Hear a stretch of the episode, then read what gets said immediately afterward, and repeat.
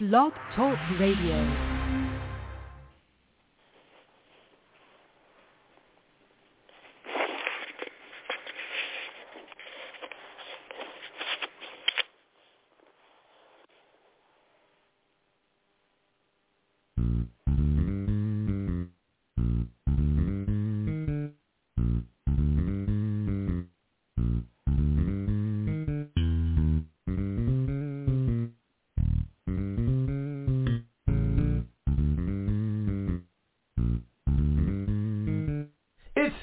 Time with Pastor Steph.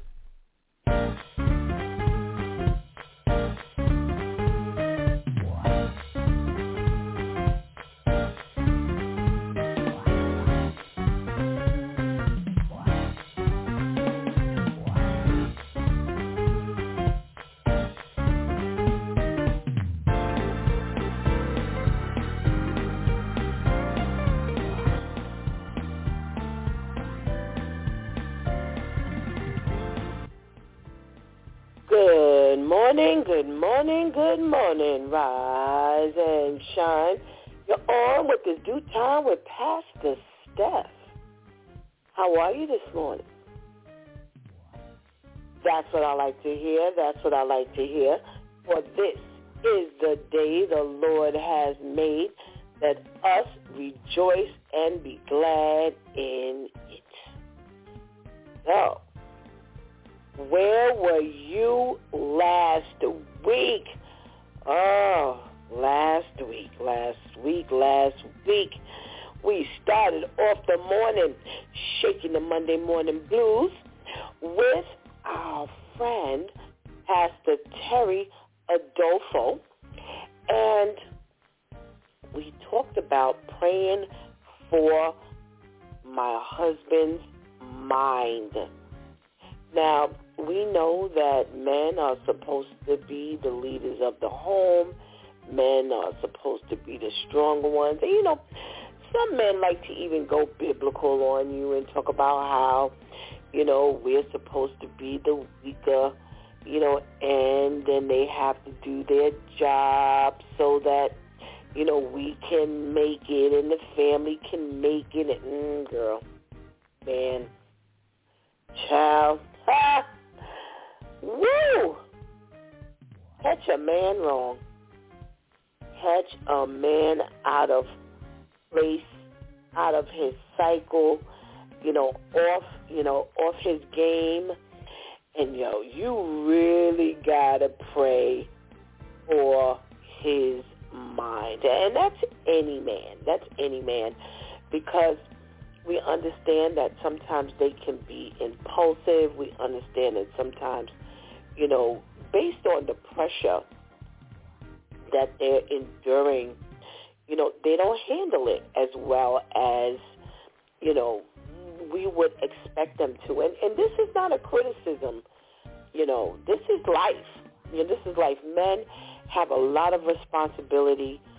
You know, men have been raised to not cry, to not be vulnerable, you know, don't show the weaker side, you know, all this garbage, all this garbage and facade that they put up. And even when they're on their game, we still got to pray for their mind because you need to make sure you're praying for their mind so that, you know, they're not, they don't become vulnerable. Because everyone gets weak or weaker or broken down at one point. And, you know, if we don't stay up on our game, then their minds become like mush. and again, it's no criticism because you have the best, the best of the best of the best. Just kind of lose it. You know, we talk about, you know, how the men have to face you know, pressure and torment every day from the outside source, outside world. And when they come home, you know, because we have our own issues, we pressure them. And after we pressure them, then, you know, they're, they're, they're broken down. They're beat down. And, you know, Pastor Terry talked about her husband, the before and after. You know, I, I was asking her questions about, you know, what was, if you compare the two, you know, you compare the before he was a pastor to the after he was a pastor. You know, uh, what was it like? What was his thinking like? What was his decision making like? What was his prayer life like?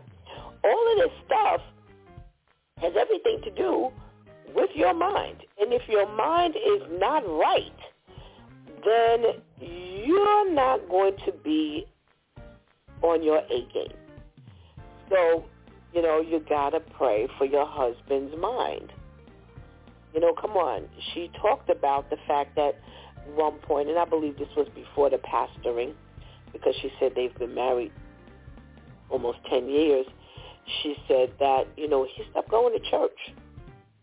You know, and, and she had to, you know, keep up, you know, that prayer life. She had to keep up, you know, doing what she was supposed to do for the family. She was supposed to do, you know, keep up with, with taking care of the kids and herself and him. And him. Now, I'm going to get some, you know, a little more information because we're going to have her back. Because I want to know was this post-pastoring or pre-pastoring? And I believe I believe it was pre-pastoring. I believe it was pre-pastoring. But like she said, you know, she just prayed and she prayed and she prayed and, you know, uh, it, it, it's a difficult thing when you get married and you think everything is good and then after the kids come, you then stop going to church. Because if anything, you need to go to church after we had these kids. Because we got two more lives that we got to pray about. So, you know, thanks be to God that, you know, everybody's on track now. But it definitely did not come easy. So, you know, we got to make sure that we keep our prayer game up. And uh, that transitions us straight into our switch tip. Pray for yourself. And like I said last week, you better believe a whole lot of that was going on while he was adrift. Is that a word? That's a word, isn't it? It's, okay, I'll find out from Auntie Brenda later if that's a word. But I believe that's a word. And if not, that's Pastor Steph's word this morning.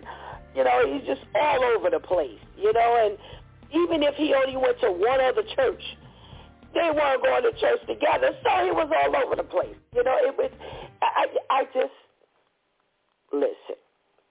I know what it is to be separated right within a marriage, and you know that that's no joke. And you're to have to keep yourself lifted, you know, in prayer. You know, my uh when I was married, when I was young, I didn't know anything about a prayer life. Woo! I need one then. But uh, you know, got to get your prayer game up for yourself. You know, a lot. You know how many people I've heard say or who have told me. You know, I ask them about praying, and they tell me, you know, proudly, you know, I, I pray for other people. You know, I don't pray for myself. I'm saying to myself, why do you think you're praying for somebody else? The Bible tells us do not do anything that will hinder our prayer. So how you praying for somebody else and you ain't even praying for you? You surely can't pray for Pastor Steph. That ain't happening. So please keep your prayer game up. Because if you ever, if I ever need you to pray for me, you're going to have to pray for you first. So make sure you pray for yourself. Okay? Okay. Well, Oh, let's talk about it. Tuesday came along, and oh my, my, my, my, we talked about the drag queen in the schools, telling the 11-year-olds all kind of things, that there's 73 genders, teaching them about uh, sex, oral sex, anal sex, masturbation. Oh, my, my, my, my, my, my. School in England just ain't the same.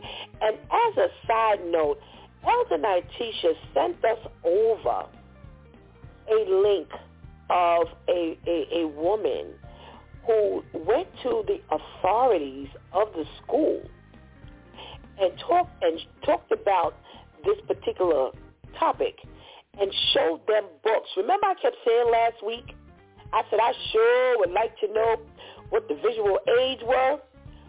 Well, there are books in the school.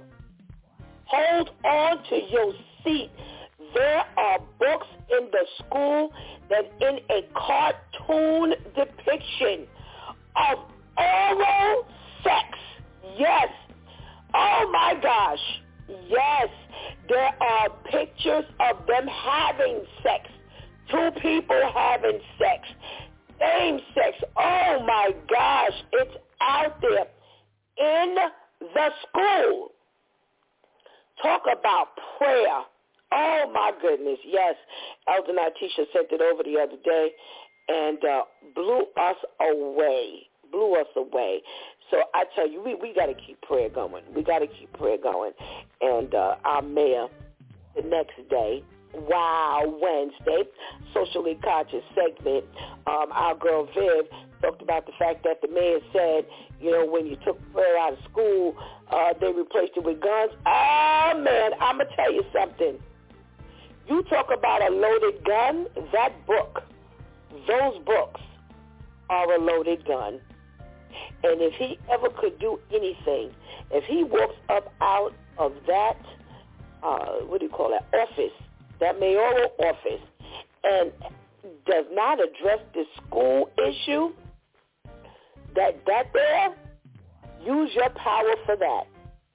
You know, he, he wants to talk about how, you know, church and state needs to be integrated and infused. Well, baby, baby, baby, we better do whatever we have to do. And my prayer is that he definitely opens up a door to bring those two together because we really need it. We really need it. Oh my gosh, we really need it. We really need it. A therapeutic Thursday will never be the same again as we had our sister Gertie Gordy on with her Trust Talk with Gertie. And oh my, my, my, my, what a conversation. Oh my goodness. Oh my goodness. Oh my goodness.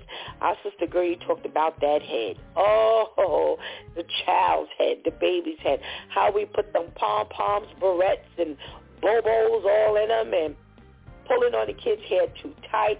She talked about our braids and how, according to her, you don't need to be wearing these braids past four weeks. She said, how do you retwist and start this all over again and you haven't washed your hair and you know all of the the, the uh pressure and tension and all that it was some kind of conversation and we're going to have our sister Gertie on with us once a month yes she has signed up for once a month so we get to ask any questions about our hair and I got some questions for her personally. So I know you do. And uh, just pack the questions up, send them on over so that I can definitely get to her and ask her these questions when she's on the next time. But fantastic. Well, our week ended up on Friday just as great as we had the men on with the new addition, one of our new additions to the men's day our Pastor Vinny Strokes, or Strokes, Stokes, our Pastor Vincent Stokes. I want to make sure I get that right. I don't want to disrespect the man. But yeah, he was on Friday with our Pastor KL and our brother Al, and they did a fantastic job as we talked on Friday. Another crazy conversation as we talked about you know, the uh, LGBT rights. oh my goodness gracious. You know, how the parents had to take a stand for their children according to them. And, you know, kind of out a, a set of parents who are now standing up for the LGBTQ community.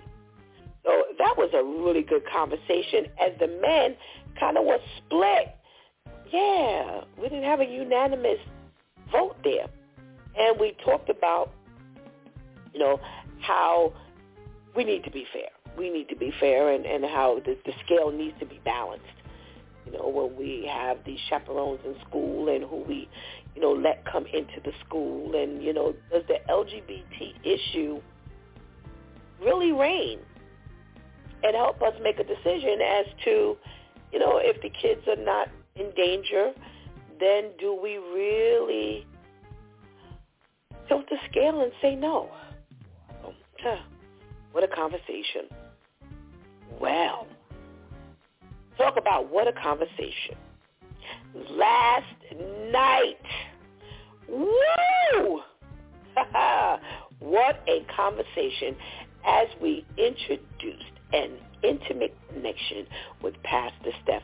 And we had our Dr. Billy Smith on with us. Oh my goodness, what a journey. Did you hear his story? Man, if you ever, ever, ever went back to listen, then you definitely want to go back and listen to last night. Last night, Dr. Billy talked about facing death 13 times straight in the face. Man, when God says no, God means no. Forget about said means no. So you have got to go back and hear his journey through life and we top that off with our prayer, our word prayer project holding on and holding out for God. Oh, that was good. That was good. And again, the prayer requests were crazy. And what we did, we had a little challenge last night. We had our raise your hand if you're sure. Raise your hand if it's me. And I said every time you hear a prayer request that, you know, had something to do with you, and it was you too, say that's me. And man, the hands were all up in the chat room last night. So if you were not there, that's another reason to go back and listen even to the prayer. Man, and uh, hmm, Dr. Billy was a part of the prayer project as well, so he added his two cents, and it was fantastic. So last week, last night, great, great, great. Go back and listen.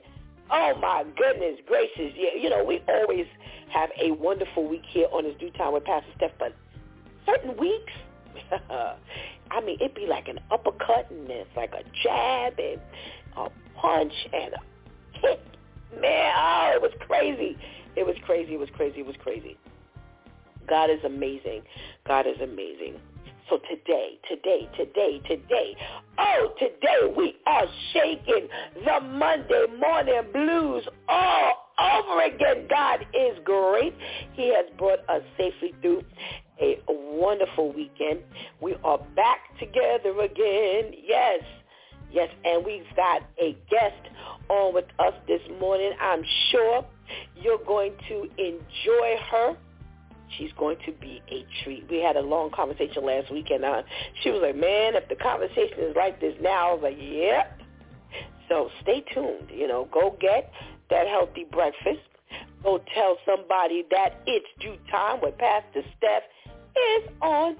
And make sure you go nowhere because we'll be right back.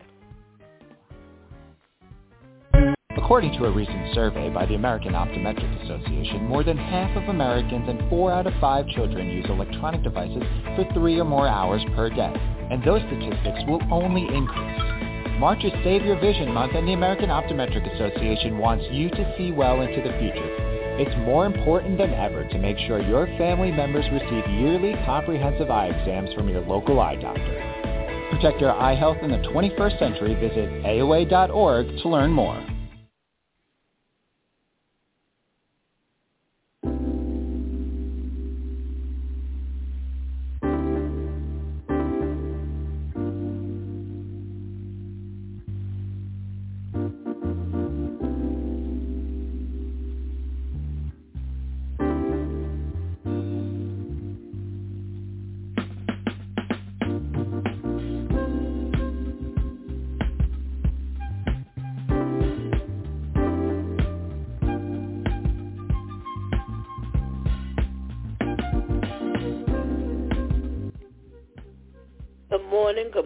And good morning again. Welcome back to It's DEW Time with Pastor Steph. And we are shaking the Monday morning blues. Yes. And just doing a recap from last week's uh, episodes and last night's episodes, man, that helped me shake the Monday morning blues. Amen. Amen. Amen. Amen. So we've got a little health tip before we get our guest in here and on. And I say let's get this party started. All right. So I don't know how many of you have migraines, but I used to. I don't anymore. I haven't anymore. But I got other stuff. Having a migraine is something else, and I know people who suffer with migraines, and you know we want to give you a little assistance this morning and talk about some of your triggers. Yes, everybody's triggers are not going to be the same, but you know when you have issues, health issues, one of the things you want to stay up on, you know, knowing your triggers, knowing your triggers, knowing your triggers. That's like essential. That's really essential because if you don't get yourself together, then you're not going to know, you know, what to do and what not to do. So what are some of the triggers to a migraine headache? Or migraine, let's just call it that, migraine. Well, they say certain foods like cocoa, caffeine, and red wine. Okay? So they say, you know, we, we hear the dark chocolate is good for you and things like that, but chocolate in and of itself is uh, not good for headaches. No. Cocoa is also a potential trigger, as is red wine, caffeine, sour cream, aspartame, beans, nuts, soy sauce, lunch meat, pickled foods, and some others. Now, you're kind of picking up on the caffeine tip. So that stuff, you know, that kind of goes without saying. But sour cream, aspartame, well, listen, beans and nuts stay on our healthy food list. So this is definitely uh, a one-two punch for those who have uh, migraines because if you know you if this is a trigger for your migraine, then you surely don't want to eat that and now end up with a migraine. And, you know, some of the other stuff you can kind of figure out, soy sauce, lunch meat, those things are high in sodium. So, again, you know, it's no real uh, question as to why those things would, you know, kind of trigger your migraine. So remember, I'm going to read this list again. Cocoa, red wine, caffeine, sour cream, aspartame, beans, nuts, soy sauce, lunch meat, pickled food, and other stuff like it. Okay? So also they say a peanut um, a peanut butter sandwich could actually spark a migraine. Yeah. Well, something else that can spark your migraine, skipping meals. Yes. They say skipping meals, avoiding food altogether can also trigger your migraine. They say make sure you keep your diet balanced and healthy. Okay? What else triggers migraines? Irregular sleep, they say. So they say they say if you jump up out of bed, uh, off, you know, you know, sometimes you just jump up out of your bed you wake up and you're like, oh my goodness, I overslept. They said that can trigger a headache. They say that not going to bed at a reasonable hour can trigger a migraine. They say not getting enough sleep can trigger a migraine. So they say if you want to keep that those migraines down, you definitely want to make sure you get proper sleep. Okay? Well, stress, surprise, surprise, stress, they say can spur a migraine. They say juggling too many responsibilities, you know, your career, your household, your parenting, your relationships, all that kind of stuff. Put those things all together. Now I know, you know, you think you can do it all, and maybe you do. But that might aid in getting those migraines, okay? So think about that. Okay? What else are they saying can spark a migraine? Hormonal fluctuations. Uh, I'm sorry, ladies. Yeah, yeah, yeah. They say that, you know, when our hormones are all over the place, our menstrual cycle, the the the uh, estrogen levels, the the what do you call it, the menopause, yes, all of those things that cause our hormones to fluctuate can also bring on a migraine. So if you're having a migraine headache and it's kind of out of nowhere, then mm, that might be the reason why. That might be the reason why. Birth control pills. Now, this, this is this here is is really a catch twenty two situation because they actually recommend birth control pills to people who don't even have sex. No, they say birth control pills are really really good for regulating a lot of things in your body, and one of the things uh, are your hormones. Yeah. So they're saying that, you know, uh, some women who take birth control pills, again, with your hormones even quote unquote regulated or whatever else these birth control pills are supposed to be doing for you, that also might be sparking those migraines. Okay?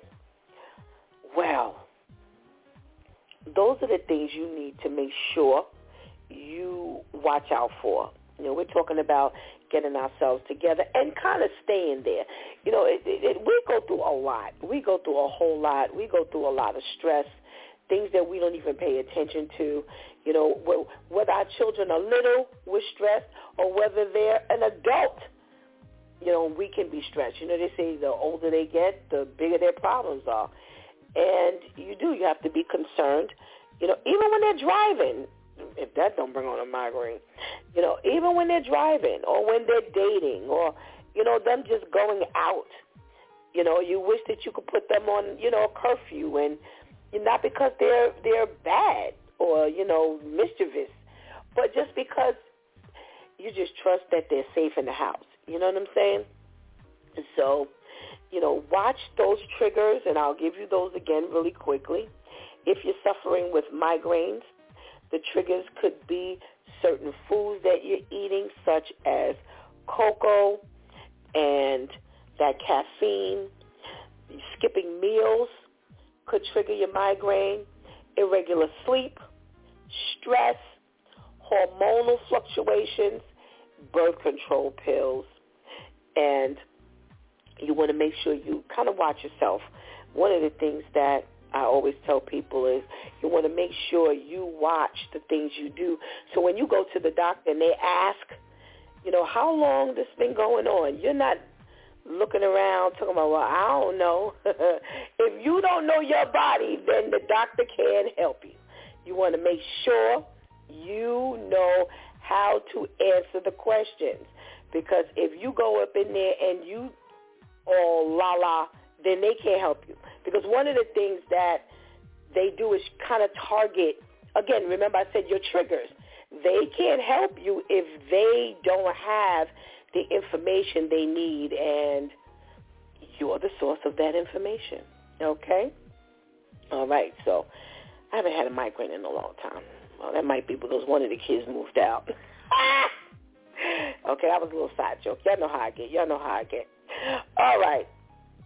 Well, we are in the 7:30 hour, and you know we're on our we're on our back to talking to our ladies, praying for my husbands, and there is one minister who came to mind, and I was like, wait a minute, I've been meaning to get her on this show since I started back in June of 2016, and it just never ever happened. And you know, it's it's a it's a bonus, it's a little bonus because she's also family. And last week we got to talking, and I was like, "How would you like to?" And she was like, "Yes." I'll take it. I'll take it. I'll take it. So without any further ado, because I have a lot of things I want to talk about this morning, we're talking about praying for my husband. So let me just introduce our Minister Michelle Wade this morning. Good morning, Minister Michelle. Good morning, Pastor Stephanie. How are you? I am well. Thank you. I am well. Thank you so much for joining us this morning and blessing us with your ministry this morning. And why don't you just give everybody a brief synopsis as to who Minister Michelle Wade is? Okay. Well, first of all, I'm your cousin, so you know I want you to know that we are family. Yes. Yes. Yes. but Um, yes, ma'am. Minister Michelle Wade from Harlem, New York. Amen. And um, me and my husband, we have established Look and Live Ministries. Oh my God, we must have established it back in around, around 1994 as we Wow. traveled around with Dr. Morris Cerullo and we traveled the world with his ministry team and being part of his crusade team. And so we did that and we've established it. We've just been around the country preaching, ministering. My husband is a musician and psalmist and all that. And I, and I sing too with him. But basically now, you know, you know how it, and, um, God t- tends to switch things around and give you different areas of ministry that you work in. So now we're basically preaching and doing to the marketplace and you know we're in church but you know we're trying to reach outside of the church you know and minister to people that normally wouldn't walk inside the doors of a church and stuff so that's how god has been um positioning us in that way and it's just a blessing to be able to get on this podcast with you because for me ministering to women i've had many conferences talking to women and you know, sharing my stories and just the experiences with God and how he's done so many things and uh worked through my life and just just a whole host of situations and just testimonies of what God has done. But on top of it all, the faithfulness of God through it all because as you know, we all go through situations and trials and all types of things. But it's good to know that our God is faithful and he brings us through. and you know we can come out on top as you know we can come out on top. Even though society or Satan tries to paint a different picture but I know that we can come out on top. And so I'm excited to be able to share the ministry with you all this morning and uh this topic of husband is a really good topic for me because I think I, I think I know a little bit of something. I've been married for 37 years now, so. yeah. I think I'm a Yeah. little qualified. yes, ma'am. And I was just about to, you know, ask you to tell everyone how long you've been married. So that 37 year mark has faced you. And we've been really blessed because the last couple we had, the Stokes, they were married for 36 years. And we've really been blessed to have the best of the best on It's DEW Time with Pastor Steph. God always sends us the very best. And, you know, I was doing some little research last night, and they're like some angles this this this topic I want to uh, uh, uh, address this topic from, and I can't wait to hear your responses. So I was like, okay, I have two half hours, so I'm going to split this up give you a chance to minister on two sides of the fence this morning. But okay. I'm going to give the blurb and you fill in the blank of what you chose. Praying for my husband's finances. Oh, yes.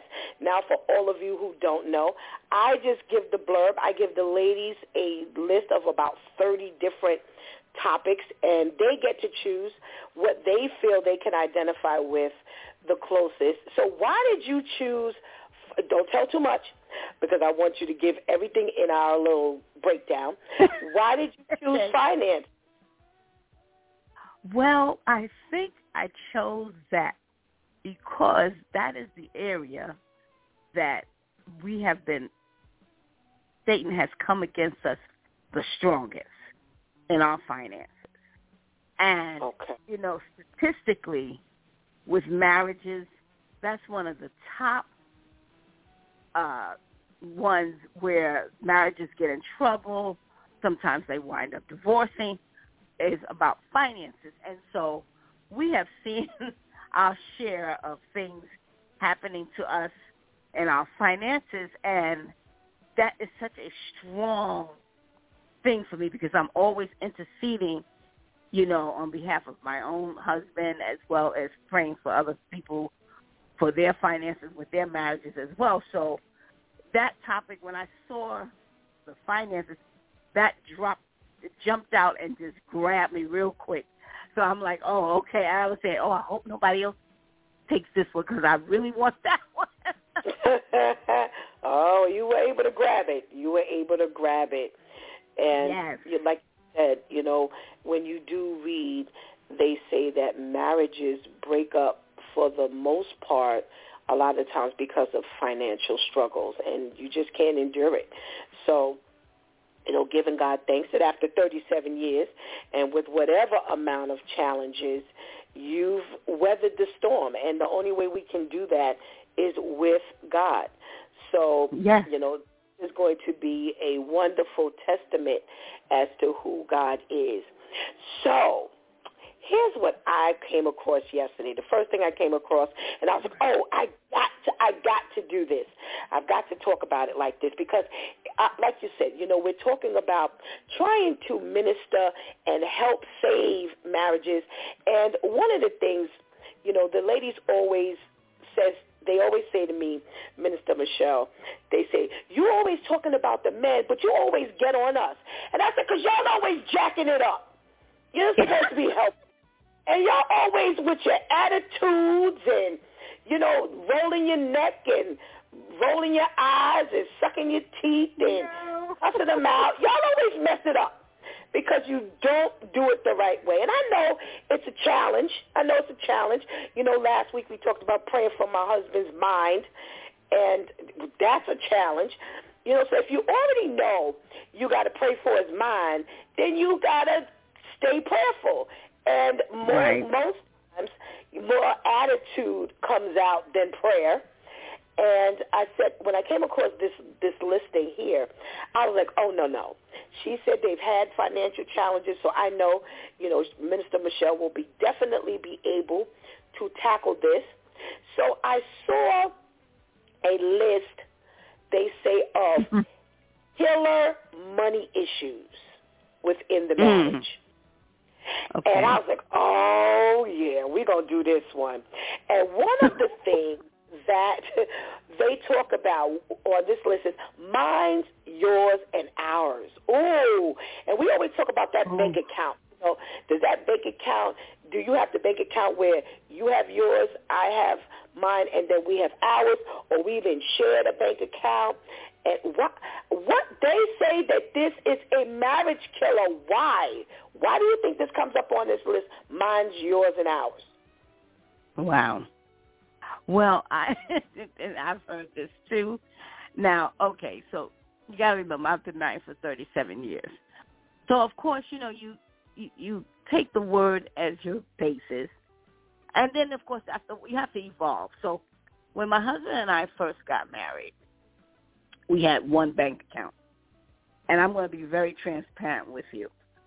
Please. My husband used to make less money than I did at the time that we got married. Okay, so my position at that time. So we got married in 1985. So he was making less money. I made the most of the money. But my whole position was just put all the money together so he wouldn't feel inferior or feel like, oh, I'm not bringing much to the table as she is, and then start some type of a complex. So I always felt to put all the money in one bank account, and we use it accordingly for the, you know, for the housing things, the bills, and for our personal things. And it was just ours. It wasn't his, it wasn't mine, but it was just ours. And we put it in the pot that way. And we lived like that for a long time, even when it switched around and he began to make more money and I wasn't making this. I was the one that wasn't making this the same as him. You know, the Lord reversed the role, and he was bringing in more of the money. And then eventually, the Lord allowed me to go off my job, and we kind of went into full time ministry, and we kept it that way for a long time, where it was just him and just us in one bank account. But now, as we get into the got later or older, you know, we started opening up several bank accounts. So we have our main bank account he has his. I have mine. But we always put in, everybody is putting into the main bank account, paying the main bills. But we still have our own separate accounts. But, you know, it's not like, okay, you if you need money, I'm not giving you out of my bank account. You better find the best way you can.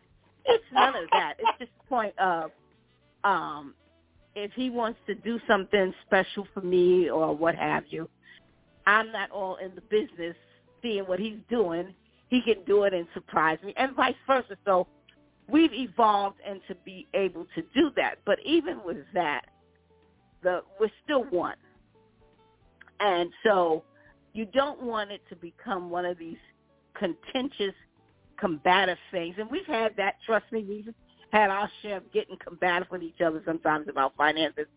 But when you really hone in and you recognize the fact, listen, the Lord God Almighty is helping us to have increase.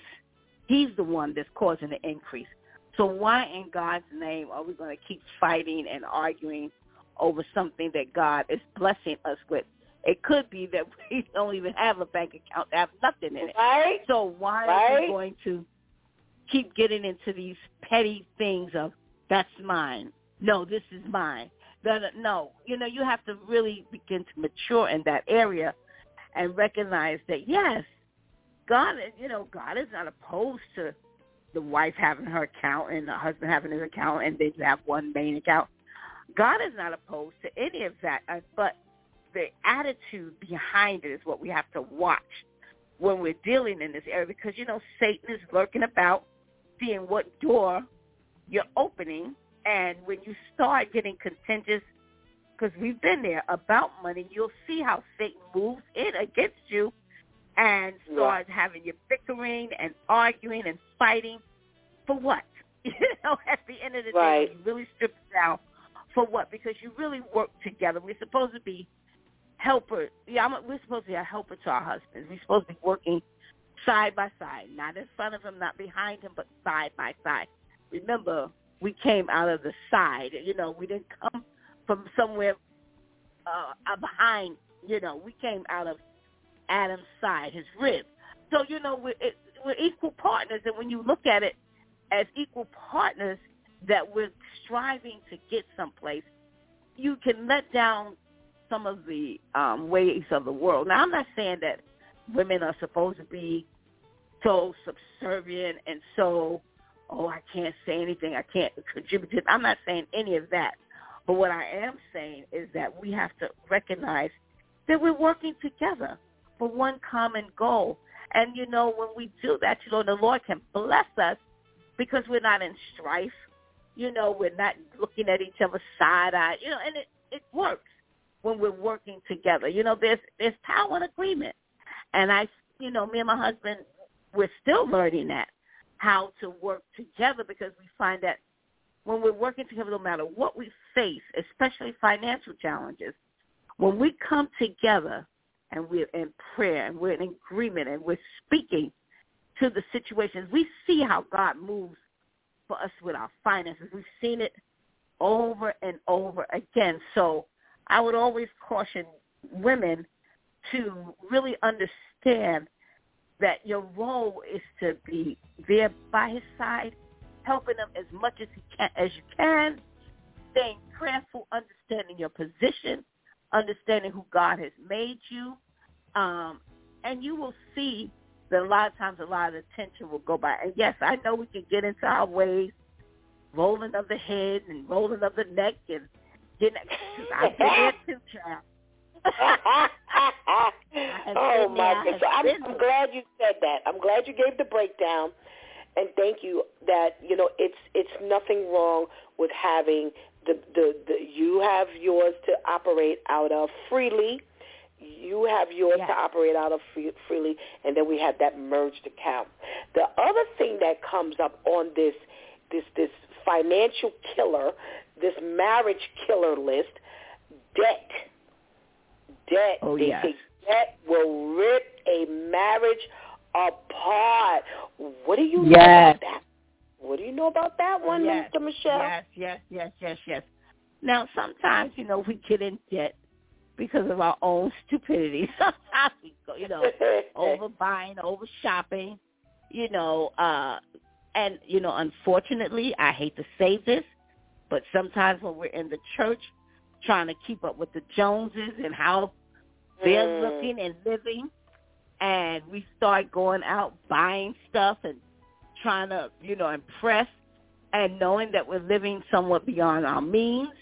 And then, you know, you look up, you're in all this debt, so you've caused it. Then there's sometimes where it's just life where jobs get, um, you lose jobs and um, the money, the finances get funny and though the income has switched and the debts are piling up and uh, it seems like the finances are getting lower and lower. So, you know, debt will come in different areas. It begins to come and settle in. But what I have seen for us is that there was a time when I would get so overwhelmed. Oh my God, we got this build up. Oh my God, I can't take it. Oh my God, we, you know, and I would just get panic stricken. and my husband would be like, babe, listen, we got to walk by faith. You know, we got to understand that God's got us, and you know. And there was a time in my immaturity, I was like, man, I don't want to hear about no faith. Just tell me how we're going to get this bill paid. I really do. Whatever, you know. And, you know, and because we've been in ministry for so long, you know, ministry fluctuates. I always, I used to say, you know, it's feast or famine sometimes, you know, because uh, when you're in ministries, you know, you're doing dates and sometimes the dates don't come and or they cancel you out or whatever. They promise you that they're going to um do this for you and then when you get there it's nowhere like they said. So, you know, you get in, in ministry you can get in debt pretty quickly and not of your own accord, but just because sometimes people don't step up. But the thing is what I learned and what my husband taught me because he was we always call him the faith man. He gonna stand no matter what. And I used to be oh, like, man, I'm practical. I, I I'm I'm the practical one. Nope, nope, nope. I'm just just tell me how we gonna get this. But we would, now that's what we would get into so many contentious situations with me and my oh, non wow. but over time, you know, the Lord began to show me, and that comes sometimes because when we don't recognize that it's not about us, but it's what uh, it's about God, and that He's our source. We can't look to man about our sources. We got to look to God about that. And when we understand it, then we can start tackling about the debt because then you're understanding, okay, Lord, we got this debt. However, man is not the solution. I don't care if I got 10 jobs. He is not the Right, solution because if all right. these jobs dry up, then what am I going to do? I got to still Right. remember that God is my source, you know, and he's Right. the author and the finisher of my faith. So Right. when I began to look at it from that perspective, I began to understand, okay, so now, Lord, show me, show us, give us wisdom how to get out of these things or, you know, just wait, different ways of praying. Lord, listen, I recognize that it's not about me, but it's about what you have promised and what you said in your word that you would do for us. So we're going to trust you. We're going to rest in you. And as you begin to rest in God and begin to understand that he's going to take care of you, you will begin to let down your guards and fear because at the end of the day, it's all about fear. And you know, fear attracts every negative thing that there could be. And when people get in fear of the death that they're facing, well, it brings on a whole lot of stuff. That's where the stress and aggravation and frustration comes. And that's when you start getting into arguments with your spouse and your children, whoever else. But you always got to remember your position in God. And when God says that he will take care of you, he will definitely take care of you. And when you can stand on that, no matter what you're facing, you will see God bring you out. I tell you, I'm going to give a quick testimony of what happened okay. to us. We were in, you know, we had promised uh, a minister that we would come and live in another state and help them with their church. They was having some issues. So they said, listen, I'm going to bring out to live in California. Keep your apartment in New York because it was supposed to be like six months to a year. And just, can you just help us out? So we like, okay, fine, we'll come out and help you. We get out there. Everything was like, okay, on paper, it was looking excellent. The salary, all that they promised to do, so forth, so on. We get there, the whole thing changes. It's like they wow. got amnesia about everything that they said wow. they were going to do. So now we're 3,000 miles away. No family. It's just us out there in Cali all by ourselves, fending for wow. ourselves. Wow. Long story short, now, somebody said, she said, keep your place in New York. And one of the parts of the deal was, I will cover your rent for your apartment in New York so that you all don't have to worry about that while you're here ministering and being with us in California because, again, it was supposed to be a temporary situation. So when right. we there, that whole thing changed. She decided that that was not what she was going to do. She changed what Kevin's salary was going to be, what was it, the whole nine. So, as I had wow. said earlier, how people, you get in situations and then what people do to you or the lack of what people do can cause right. that debt. Well, the debt started piling up. Now, was it of our volition? No, but it came anyway. you know what I'm right, saying? So, right, right, because right. we could not exactly because we couldn't fulfill our obligation because she didn't fulfill her obligation to us. So right. we ended up, and if you know New York, you know you, you get in a situation you can't make your rent two, three, four months. They're gonna start eviction procedures. And meanwhile, this is going on. We're back and forth with her, like, come on, when are you going to take care of what you said? She's giving us a hard time. So we ended up um, making a deal with the landlord. But then we couldn't even keep that deal because she was not forthcoming the way she was. And we ended up getting evicted. Oh.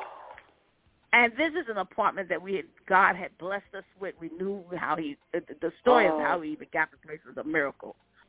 And wow. we're like, okay, we were getting ready to go someplace and minister, and um, we got the word that they had came in the apartment and moved out all our furniture, oh, except for one God. thing, they had a baby grand in the uh, a baby grand in the apartment, but they couldn't move it out.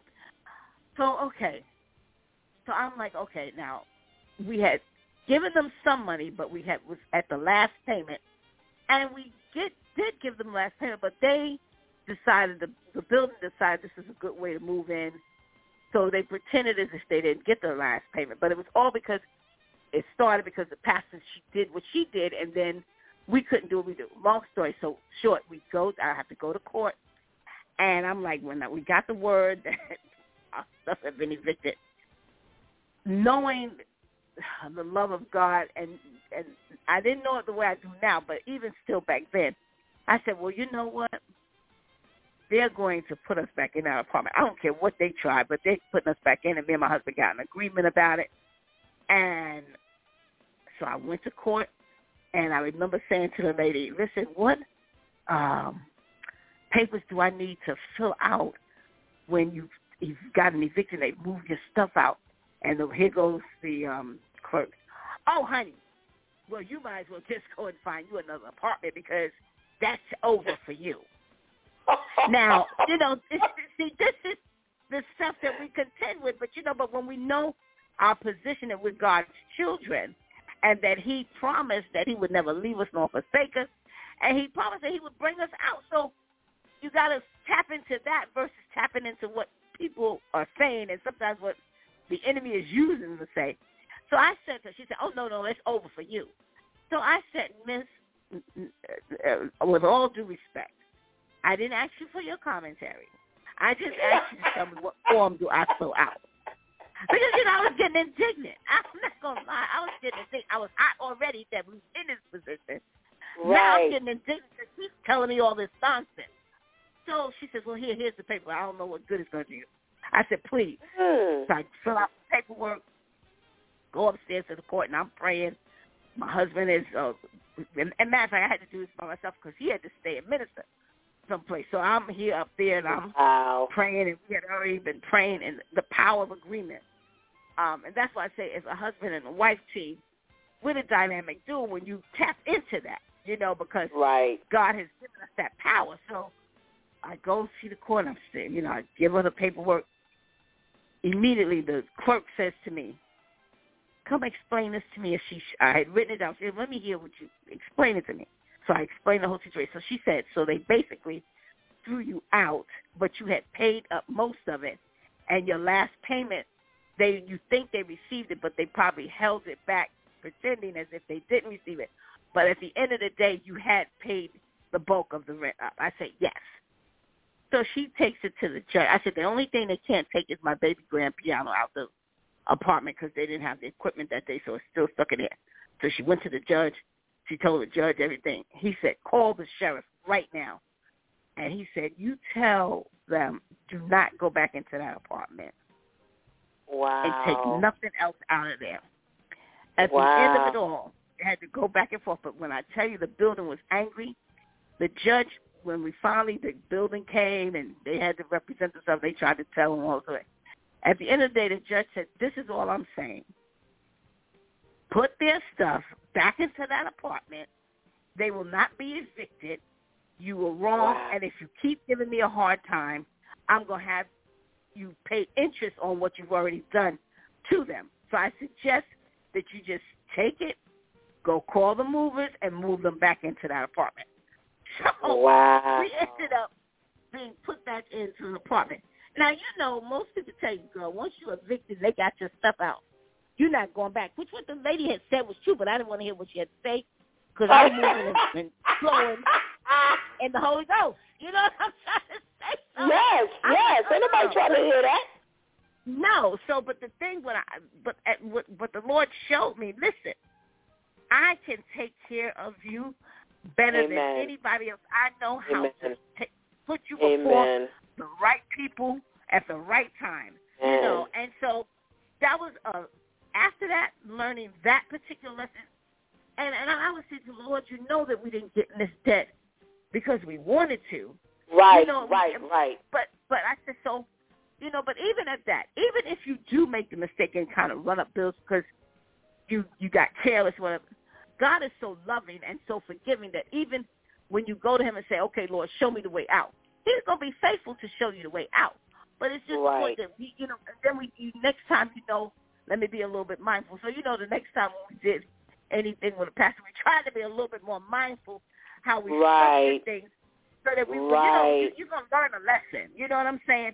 But yes, death will yes. come. But you know, at the end of the day, it's how you're approaching the debt. Are you approaching it from a point of, oh my God, man, looking at your husband, oh my God, you're worthless. You know, please, what am I Right. looking for? You know, are we approaching it from that point of view? Are we approaching it from, um, well, you know, babe, listen, I'm with you. I'll stand with you. We're going to stand together. And with this, God's going to give us the wisdom and the know-how to be able to come up with a plan to get out of the debt, to do whatever is necessary. You're going to make a way. And I, I guarantee you, when you switch that attitude and that position of how you're thinking, you will see results. You will definitely see results. Maybe it won't come overnight, but you will see in time it's coming down. God is moving it. Take doors are opening.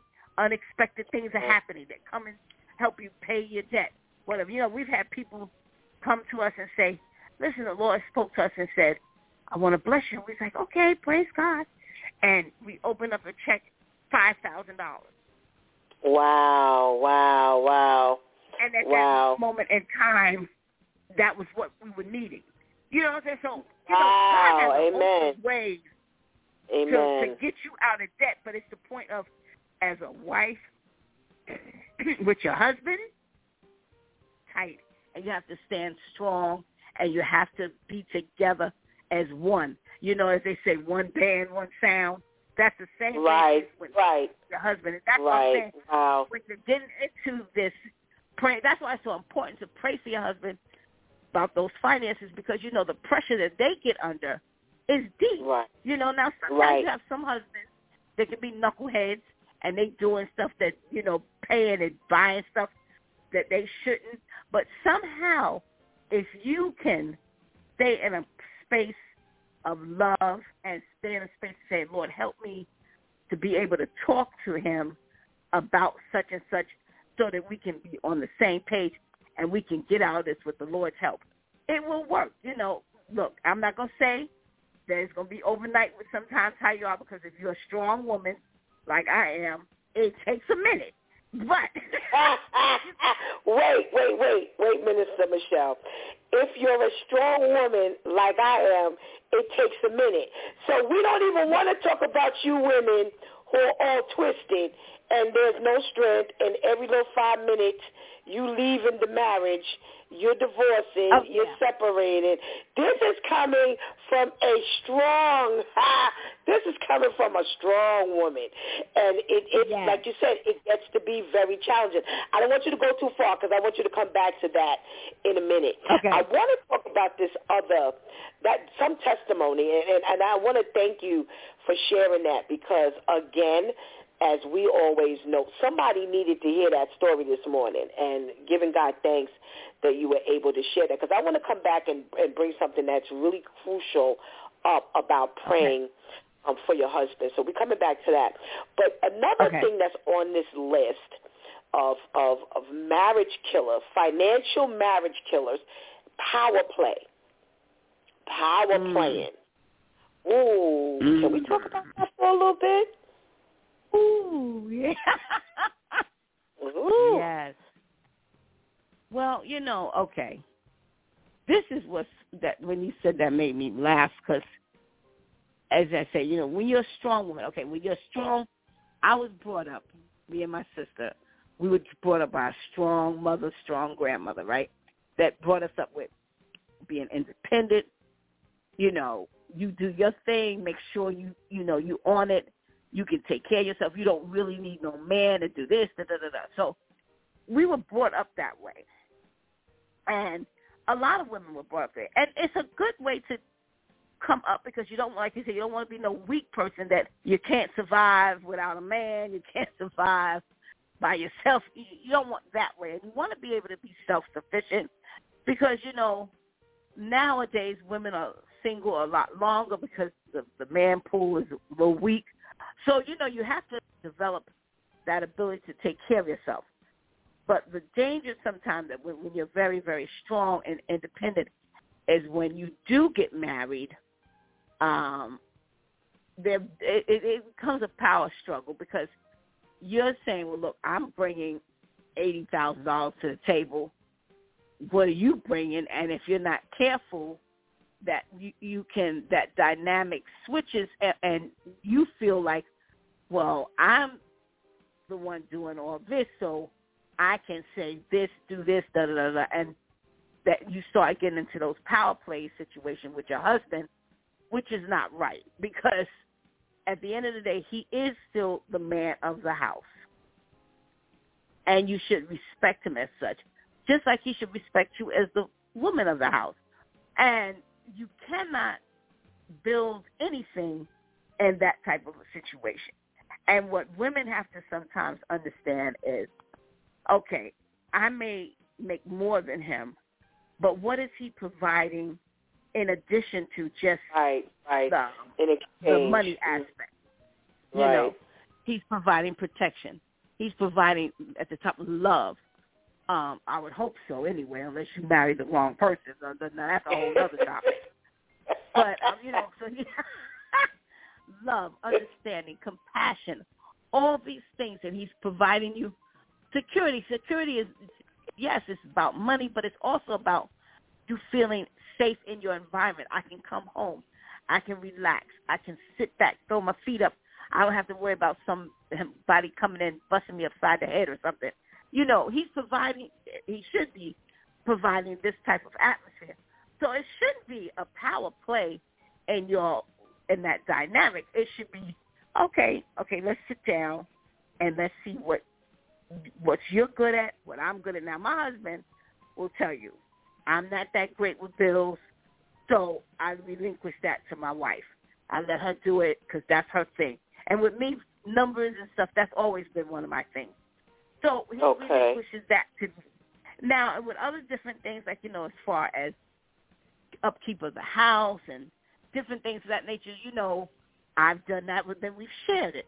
You know, um, children, we've been there with our daughter, you know. So then you begin to look at everybody's strengths in the house, you and your husband's strengths, and you see, okay, he's more strong in this, so let's let him take the lead in that. My wife is a little strong, so let her take the lead. And if you do that and you equally agree with that, I don't think yes, you you always gonna have some conflict because they're human.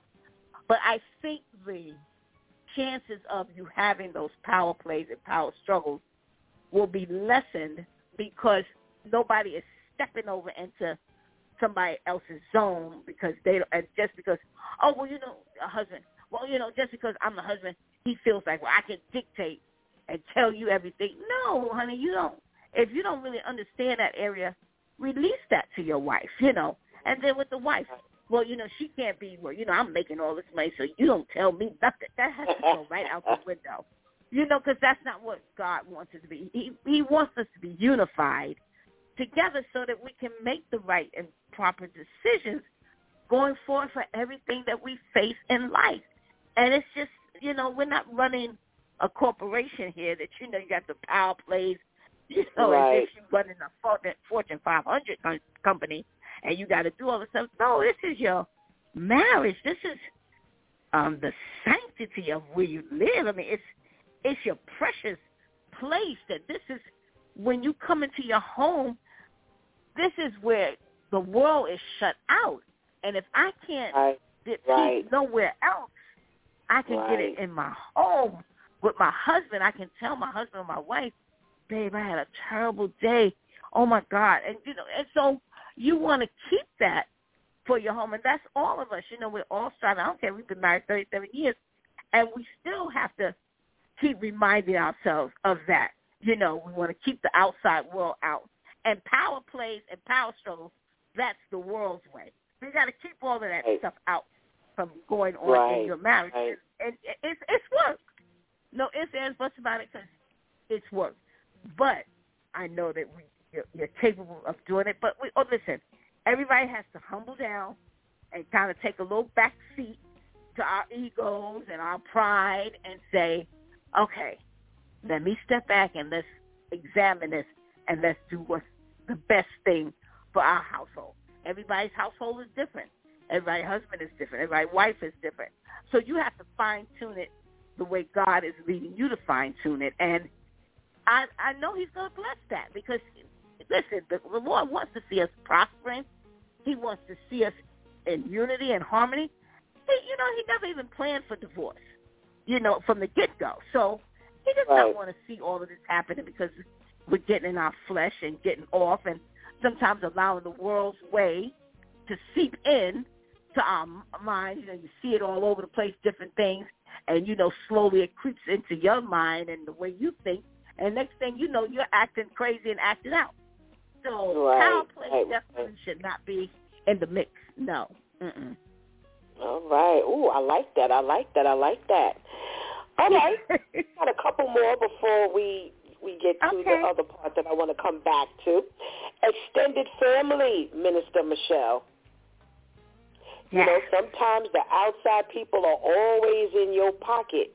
And sometimes, and, and I'm sure you're in, you know, as, as pastors and ministers, you've heard the horror stories of, you know, the outside people always in a marriage money. And sometimes one of those two don't know how to say no. One of the two, uh, uh, uh, they're a little soft. You know, it's mama or it's, excuse me, you know, my brother or my sister, and they fell on hard times. And now your marriage money is all jacked up because the outside, you know, the extended family is always in the bank account. Right, right, right, right, right. Well, that's some. Thank God I didn't have that too much happening. But this is the thing. Um, I remember when we got, first got married. We had about two, three years in the marriage. A prophet came to us once, and she said, "Listen, don't allow anyone to get in between your marriage. You all stay close and stay as one, and don't allow people to get in your marriage." Now, at the time that she said it, I was like, "Okay, yes, amen." And I'm gonna tell you, to be honest, I thought she thought like I thought she meant um like don't let another woman or another man right get right into marriage, you know, because you know you think that right away when they say that. But Right. that you know, as time rocked on, I began to understood. I began to understand rather what she meant by that.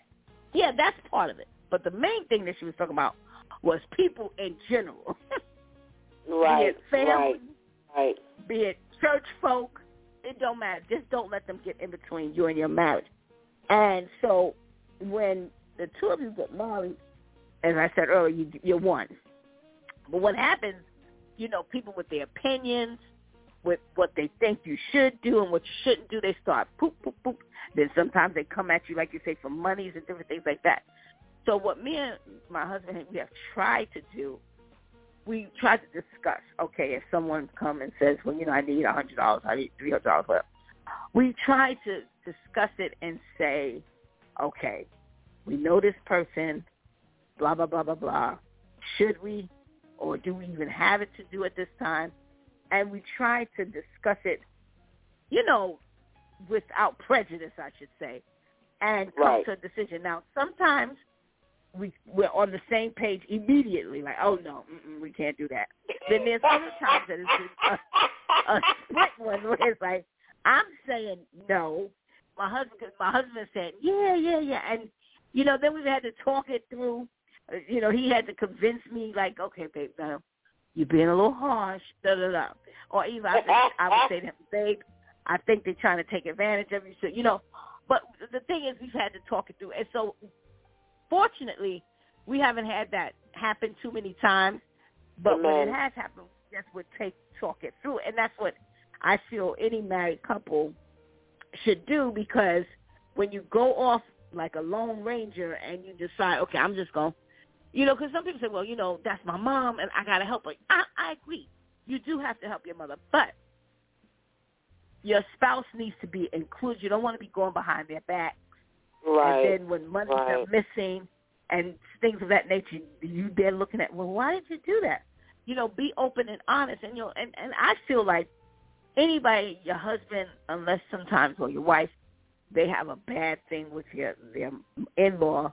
I believe most times when the crisis comes with your mothers and stuff, that they would be willing to pitch in and step in and say, okay, let's bless her or let's help her this month or whatever. Right. But the whole key to that is, even at that, don't run it in the ground. You know, you know. right right right right right You know, every month, every two weeks, oh, I gotta give my mother three hundred dollars. I gotta give my father five hundred dollars. That that's just not going to work. So you have to have wisdom. Everything we have to have wisdom and discretion, and ask God to show us and help us how to make those decisions. You know, when you put God first, and people laugh at this because sometimes they think that you know because we don't see God sometimes as Father. But when you put him first and you say, well, you know, Lord, I just need to have understanding and wisdom about how to do this, he will give that to you. And the, the chances are for conflict and everything going crazy, it gets less and less because he's leading you and he's guiding you because remember, he knows all things.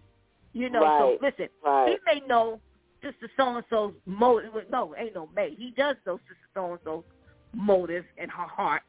So when you come Right. to him and say, well, Sister So-and-so came and said she needs $1,500, and I'm praying to you, Lord, what we should do. He Lord may speak to you and say, no, absolutely not. Because he may know that she's trying to get over or whatever, whatever. Or Right. he may say, yes, you have it, release it. Because, yes, we are blessed to be a blessing. You know, you don't want to be selfish right, and right. withholding. But by the same token, you don't want anything to interfere with your marriage that it becomes contentious and ugly and strife sets in because you're off, well, I'm saving the world, and your wife is saying, yeah, you're trying to save the world, and I'm suffering over here. Our kids don't have this. You trying to pay for sister so-and-so kids' shoes, and we ain't got no shoes. You know what I'm saying? oh my gosh. That's so off kilter. So you know that's Yes. the thing with those type of things. Yes.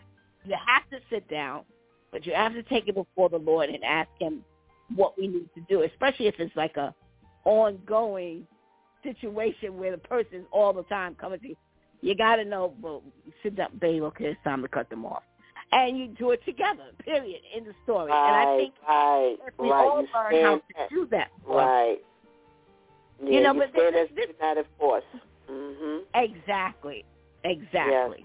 So Makes every I, sense. I, I, I agree with um, what you say in, in reference to how, you know, you have to be very careful how we approach all things. You know, it's like we just don't, we have to be careful that when we're married, we don't live as singles. You know, right. because your Right. mentality is still like a single person. You know, you have to remember, okay, we are still a unit. We are still one together, and I have to consider his feelings, and he consider my feelings. And trust me, with 37 years down the thing, we've had a lot of times when we did not consider each other's feelings. You know, we was got off into our own selfish modes, and you know, we pay low prices for that. You know, you know, because then you like, Right. oh Lord, we shouldn't have got into that. That's that ain't got us all off. But the beautiful thing is that you can come back to the Father, and He's right, Right. there to say, okay, let me put you back on track again. You know, right, all is not right, right. And that's the mentality that we have to have. The same like when God does us, we have to be the same way with our spouses. All is not Right. lost, babe. Okay, let's get back on track. With anything Right, that we face right. as husband and wife, with finances especially. Right. All right. One more area that even like you said, I love this because you you're you're not just because you know you've been through enough that even if you you know don't have a huge testimony, you you offer you offered enough that was real sound, and a lot of people need to hear that. So here's the last one before I go backwards a little bit and we we wrap it Okay. up. Children, children. You know, sometimes they say that financial killer are the children, mm. and we have seen a million times, Minister Michelle, how if you don't get a whole, children can. Dis- I don't understand how y'all pray for the kids and then the kids tear up your marriage. That never made sense to me Oh yeah, that somebody on so, one side of that fence is so twisted with the kids that nobody has control. Nobody knows what to say. So now we're talking about the financial side of having children. Now this can be pretty broad because it could be where, you know, some people Yeah. say, Minister Michelle, well, you know what, we're praying for the right time to have the children. And you have other people that say, listen, you can continue to pray all you want to. It ain't going to matter because you ain't never going to have enough money for the kids, so you just going to have to trust God. then you have Right. then you have those who, you know, do pray, do you know, do their due diligence, and then you have this um now now you got the kid in everything. So you got sporting equipment, dance recitals, piano lessons. Now y'all Oh, going Lord. broke because you trying Yeah. to take what happens, Minister Michelle, when you done paid for the kids and now you ain't got no marriage because the kids didn't mess up, because y'all done messed up everything for the kids? What happens? Right, exactly. exactly. Well, you know, and that's a slippery slope with children because of course we have our precious babies. You know, they're such angels, you know. And um you Oh, want to God. see your, okay, this is the thing. You want to see your children have the best that they can have, right? Especially, you know, when you've grown up a particular way. And this is a trap that I think a lot of parents Yup. Fall Yep. which this is why the finance Yep. get crazy with the kids. Yep. I didn't have this, so I'm gonna make Yep. sure my child has. oh, And Michelle lie, I've been in the, I, Michelle. listen, I have been in that same story on that same Oh. boat taking that trip. Okay, me and my husband both. You know, in the way we parent, the way we bought my daughter things, and even uh, my husband's son.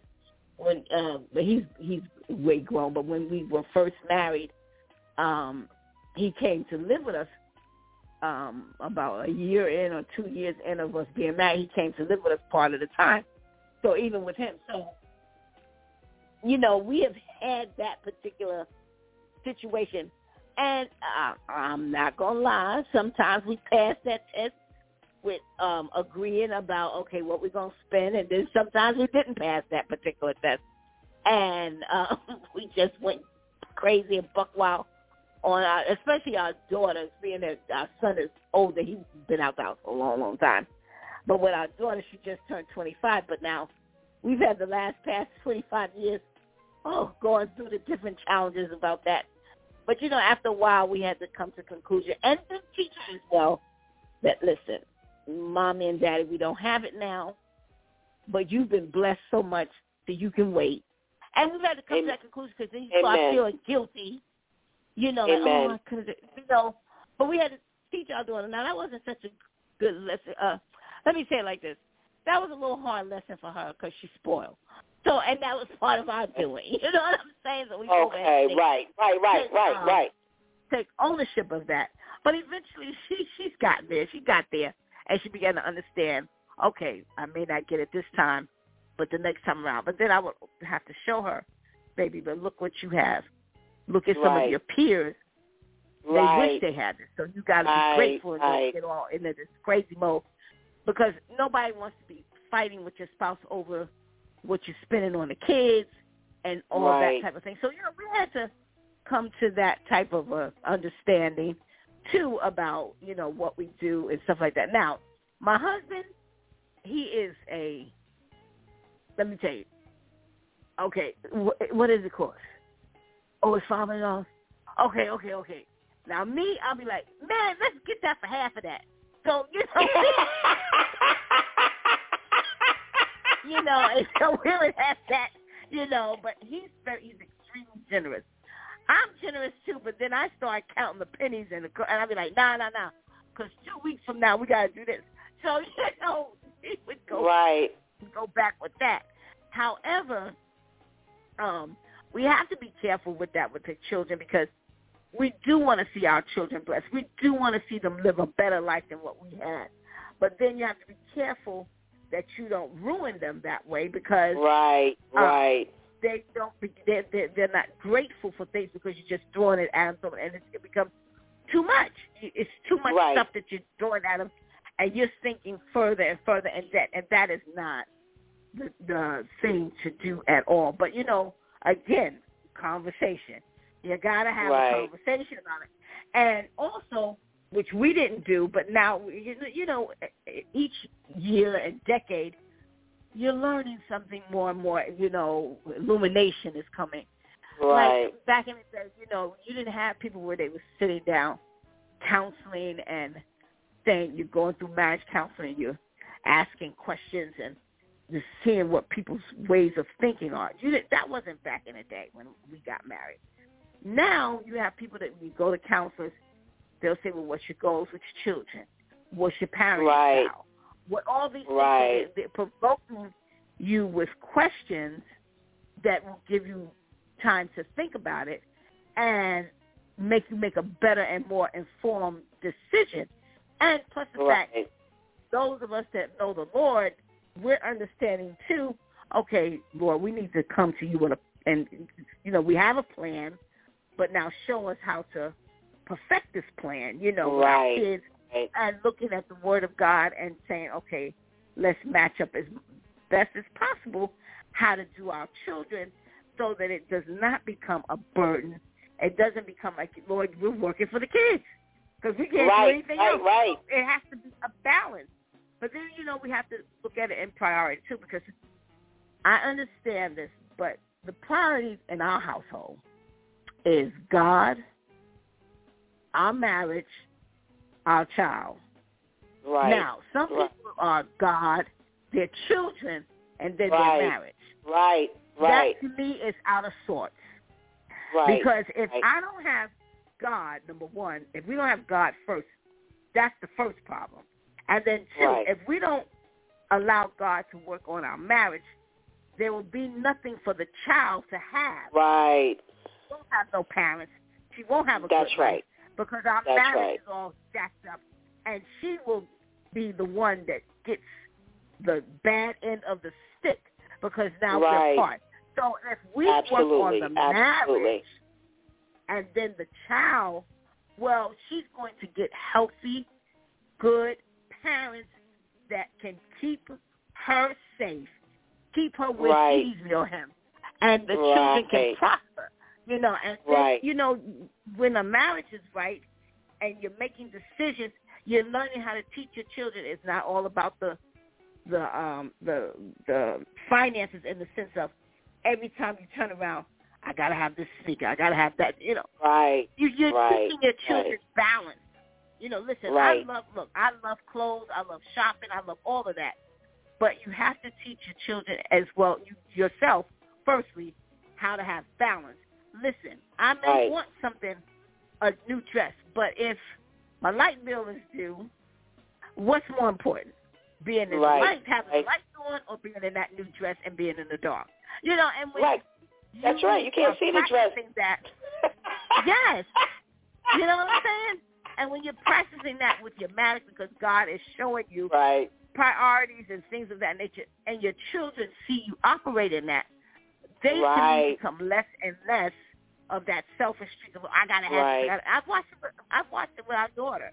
You know, as when she was younger, it would be all about well, how. And then as she's gotten older and seen how we sometimes prioritize things and go Right. out because we need to do this down there, or she'll hear me say, well, no, we're not going to do that because I got to pay the car note or something of that. Right. She, she's learned, well, yeah, I've heard her come back and say, okay, mommy, don't worry about getting that for me now. I'll wait. You know, but they have to Right, see that right. from you. But the, that, that whole mentality Right. of the, the putting the children before the marriage is like putting the cart before the horse. Absolutely. If we don't have a healthy marriage, we're not going to have healthy That's children. right. And this is why you have so many children today. They're products of divorced marriages. Oh, so my Right, husband, my mom, right. dad divorced years ago. No, no.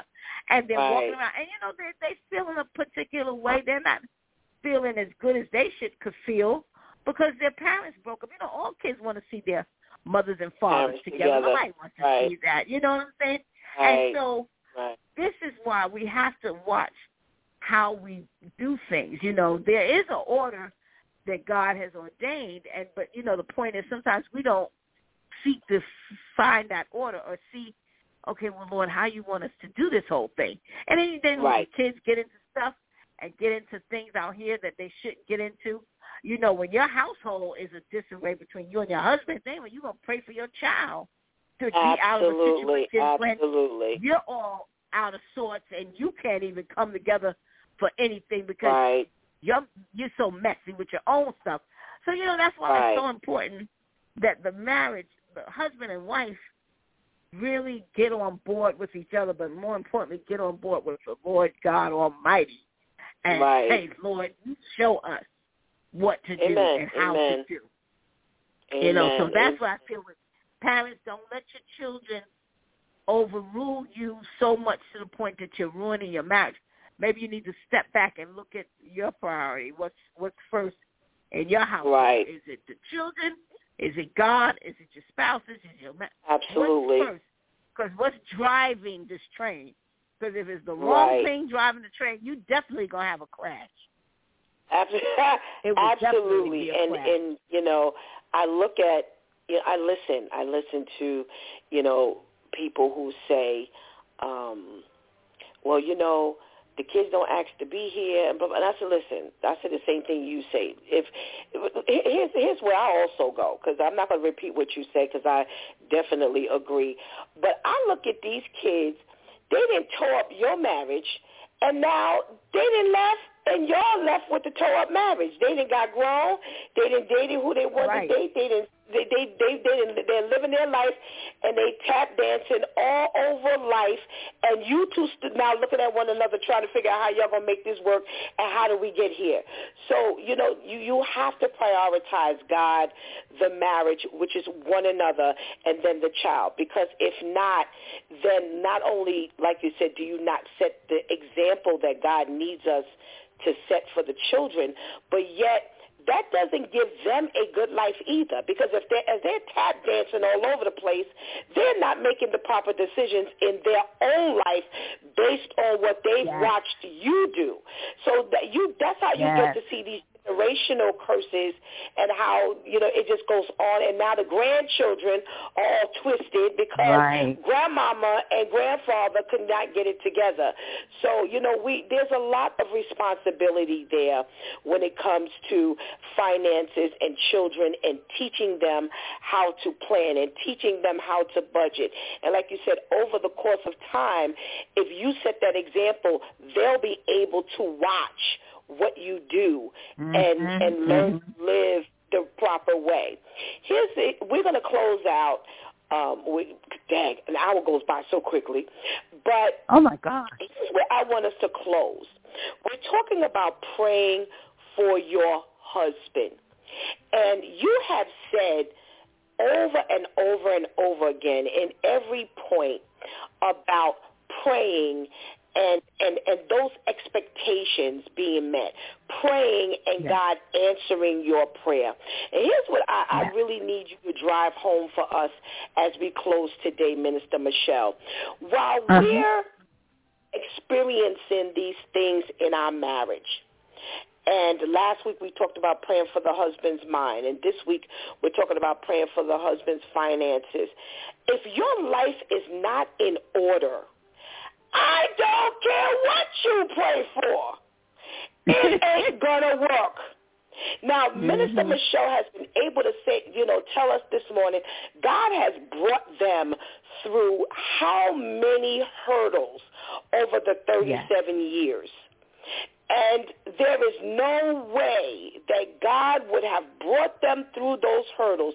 There's no way that um, uh, uh, she would have been praying for her husband, and God would have been walking her through that process if she was off living some reckless life right. that had nothing to do with the Lord. It all has to come together. And I need you, Minister Michelle, to please drive that home. Our life has got to parallel what we're praying about and what we're praying for. And we don't need to do whatever we're doing to hinder our prayers from being answered. Encourage our ladies this morning, please. Yes, yes, yes, yes, yes. Well, yes, first and foremost, we got to understand when we accepted the Lord and we took he he forgave us of all our sins. He's made a way for us to live a life. I'm not saying it's not going to be full of situations because the Bible says in this world we shall have trials and tribulations. That's understood. But he's given us the power and the anointing to be able to walk the right path. And we have to really resist the devil and accepting the lies that he tells us because he'll still sit down and tell you everything that you aren't. He's the accuser of the brethren. So he'll always put up in your face what you're not, what you're not, what you're not. But we have to denounce that and recognize the power that lives on the inside of us, which gives us the ability to walk the path that God has chosen for us. To walk I'm not saying we're not going to be, we're not perfect, but we're maturing. Every year you should be maturing in the things of God. And you should be dropping things off. You know, it doesn't happen overnight, but you should be striving. Okay, this this year, okay, look at how God is doing for me because I'm yielding myself. This is the thing, learning how to yield to the Father so that he can work inside of you and mature you so that you're not doing certain things that you know that you should not be doing. Once you um, have accepted, also as a wife, once you've accepted that covenant, you and your husband are in covenant. So now you're looking differently at your situation because I'm in covenant. I'm in this blood covenant with my husband. We are getting ready to experience some great things because nothing is supposed to get in between us. So that even means myself. That means my flesh. That means my way of thinking. But you've got to really hone into that relationship with God the Father to help you to get into that intimacy with the Father so that he can show you him yourself and say, now, baby, girl, this is what you're doing wrong, but listen, if you come to me and you give it all to me, I'm going to deliver you. I'm going to help you come out from this, that, or the other. So we cannot ignore our relationships with God. We have to make those relationships stronger and stronger and stronger so that you can be the best woman of God that you want to be. We don't want to be sitting in church where our minds are all crazy, we're uh, uh, uh, thinking all kinds of off-the-wall things, getting into things because, see, when you, the Bible says Satan is seeking whom he may devour. So he's always looking and searching. But you got to be the one to say, but you're not going to get me because I'm hooked up with the Lord God Almighty and he is perfecting me. He is doing inside of me the work that needs to be done so that I do not open up the door for Satan to come in. You know, and this is what we're yielding to the Father for so that we can get where we need to be so we're whole and not we're not walking as half half. No, God has made us to be whole people if you accept it. See, that's the thing. A lot of times we don't want to accept what God has done for us, and so that's an excuse. And because we don't want to take responsibility that, you know, you got to do something too, honey. You've got to accept what God has done, and you've got to start asking to help you to walk in what he's done for you. And when you begin to do that, you will see a lot of things begin to fall off of you. Things begin to change. Your whole mindset is changing because you don't want to do that. And when you understand how much God loved you and how much he loves you, your whole attitude should change. You know, I think about how God has loved me and shown his love for me and brought me in. And it makes me feel like, Lord, I, oh, I don't want to do nothing to offend you. Lord, I don't want to do anything that's going to make you grieve because I'm out here living a halfway life. No, it should drive you to say, Lord, I just want to do all that I can do for you and be all I can be for you. That's where our mindset should be. And if it's not there, then you've got to take some self-reflection and see where you have left the door open or what you have not done in order that you're now thinking contrary to how you should be thinking towards your father. You've got to do Amen. some self-reflection. Amen. But you have to look and say, Lord, I got my relationship with you is most important. So, Lord, show me because I, I want to be what you want me to be. So, therefore, the floodgates can open up to you, you know, and you won't be hindering things that need to happen in your marriage. That goes for the husband, too.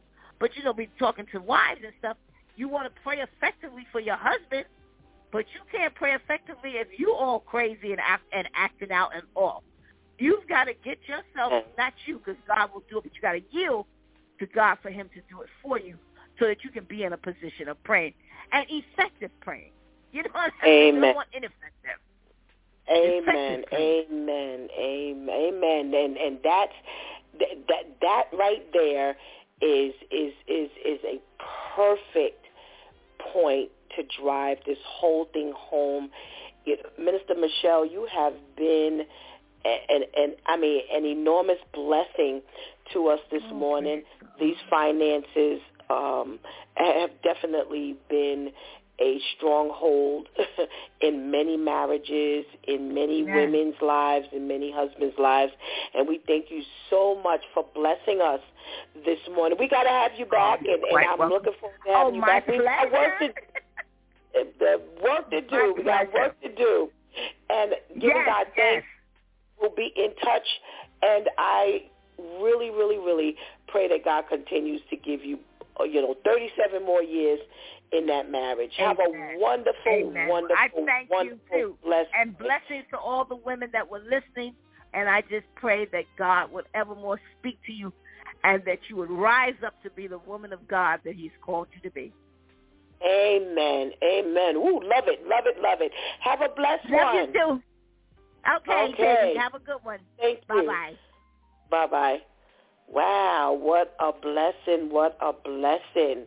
Well, now, you know we are moving into our blessing of the last few minutes of the broadcast as we have our switch tip with Shantice. Good morning, Shantice. Good morning, Pastor Steph. Ah, how are you today? I'm fine, thank you. How are you? I'm well, thank you. I'm well. What you got for us today? What you got for us? Okay, today I got the switch with Shantice where we make the switch from the streets to our godly seat. And our switch tip 139 is don't mix the world with your ministry. Mm. definition of ministry is service to God and to other people in his name. So when we are called to ministry, we are also called to have the desire to minister by meeting people's needs with love and humility on Christ's behalf.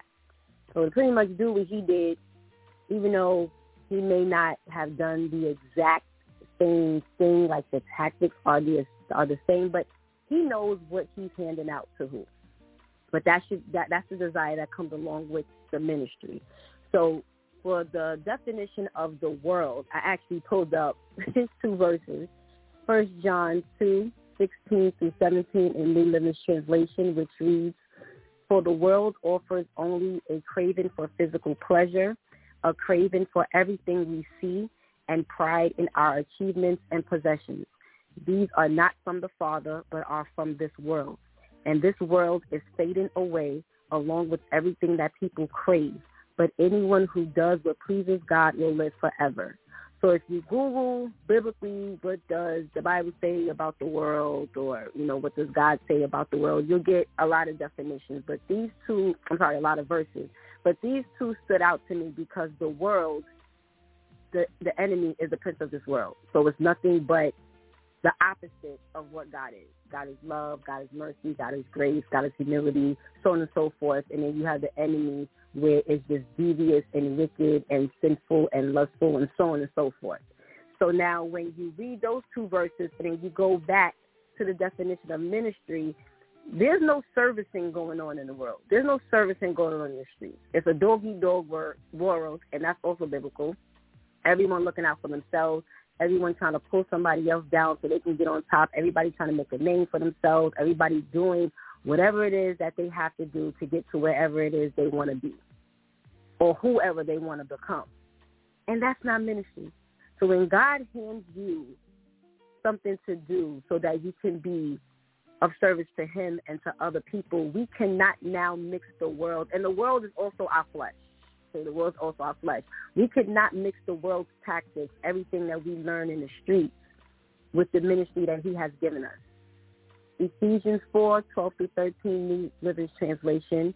Their responsibility is to equip God's people to do his work and build up the church, the body of Christ.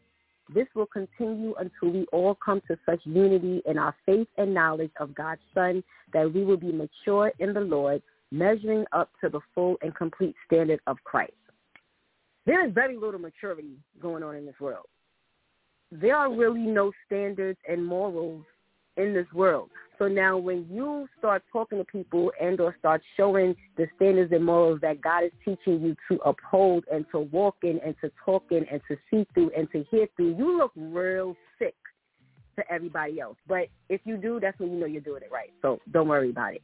But we have a responsibility within our ministry. What is it again? To service God and service other people through whatever it is that he has given you to do. Second Timothy 2.15b, New Living Translation, be a good worker, one who does not need to be ashamed and who correctly explains the word of truth.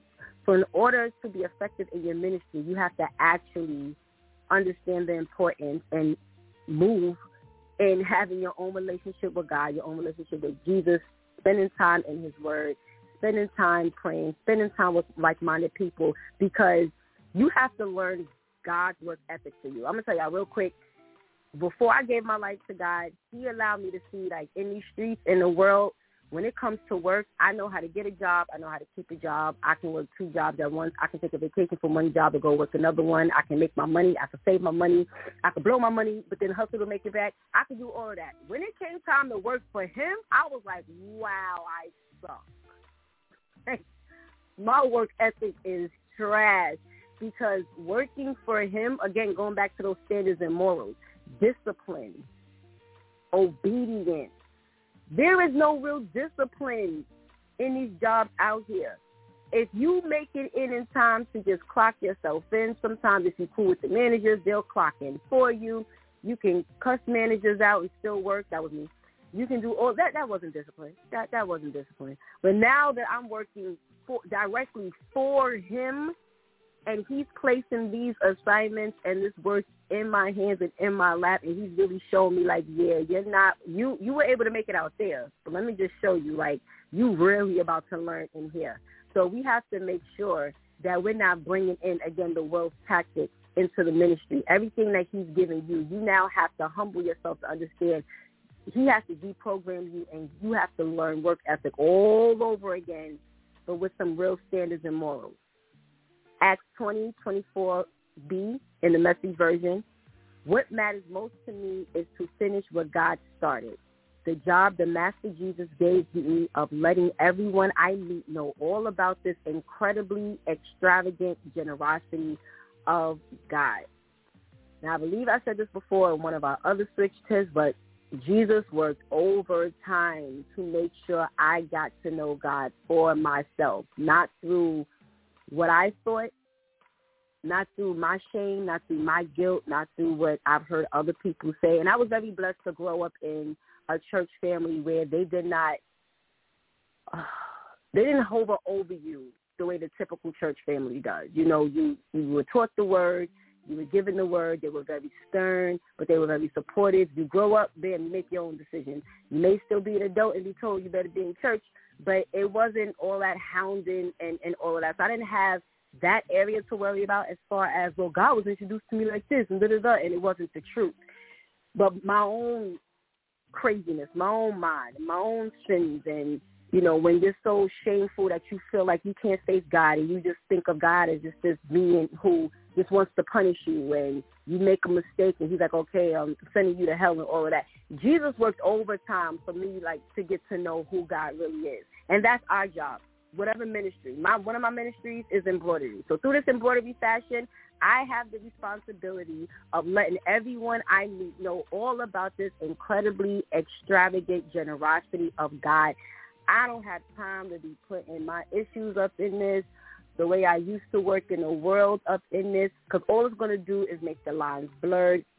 I can't be afraid to stand up for Jesus, to stand up for God. I have to make sure I pray for that spiritual boldness. So we have to make sure we're making the switch from mixing the world up with our ministry to making sure we're properly walking in the standards and morals that God is teaching you in general as a Christian and specifically for you so that you can properly be of service to God and to others.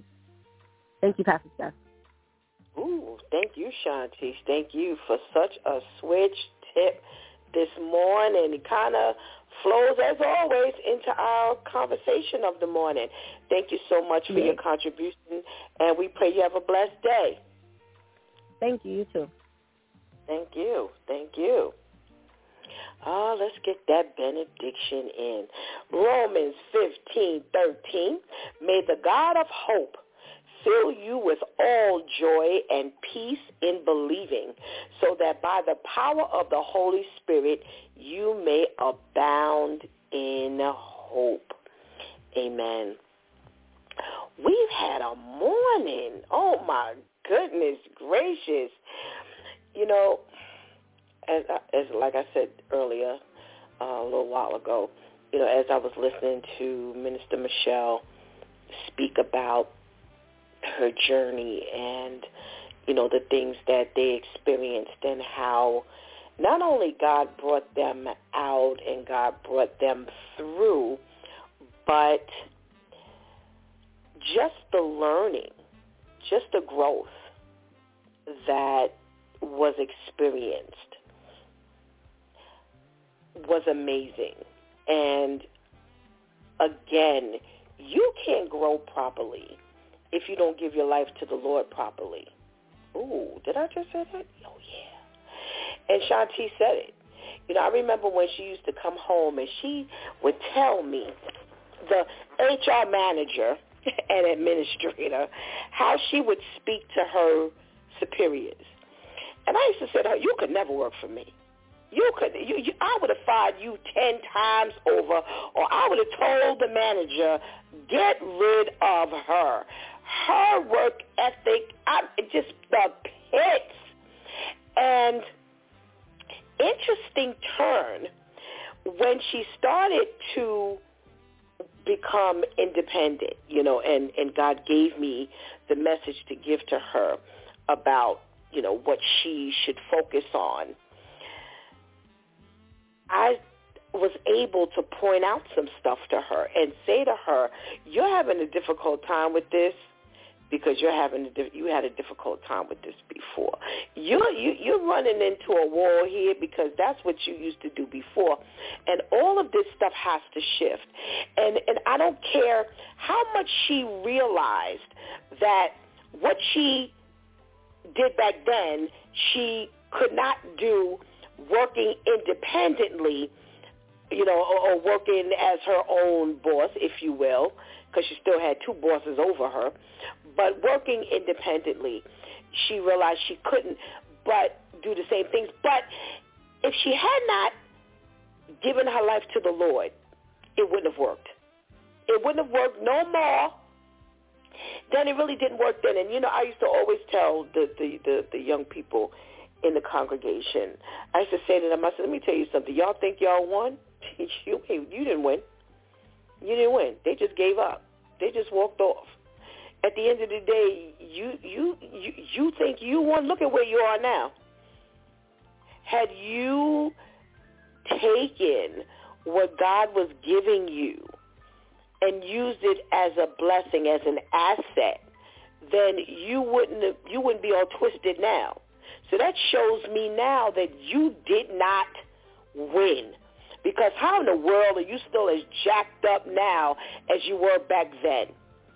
And unless she had made that transition from being in the world to now becoming more serious about God, the work ethics would have never changed. And even streamlining some of your thoughts as you're working in, some of the, the, the way you do things and the way you speak to customers. You know, back then, you know, it was about making her money. You know, yeah, you, we used to always tease her because she used to always have that Uh, good hello, my name is Shantice. And we were like, oh, here we go. Because she knew how to turn it on to get her money. You know, and I always said, her and my father, man, they know how to work.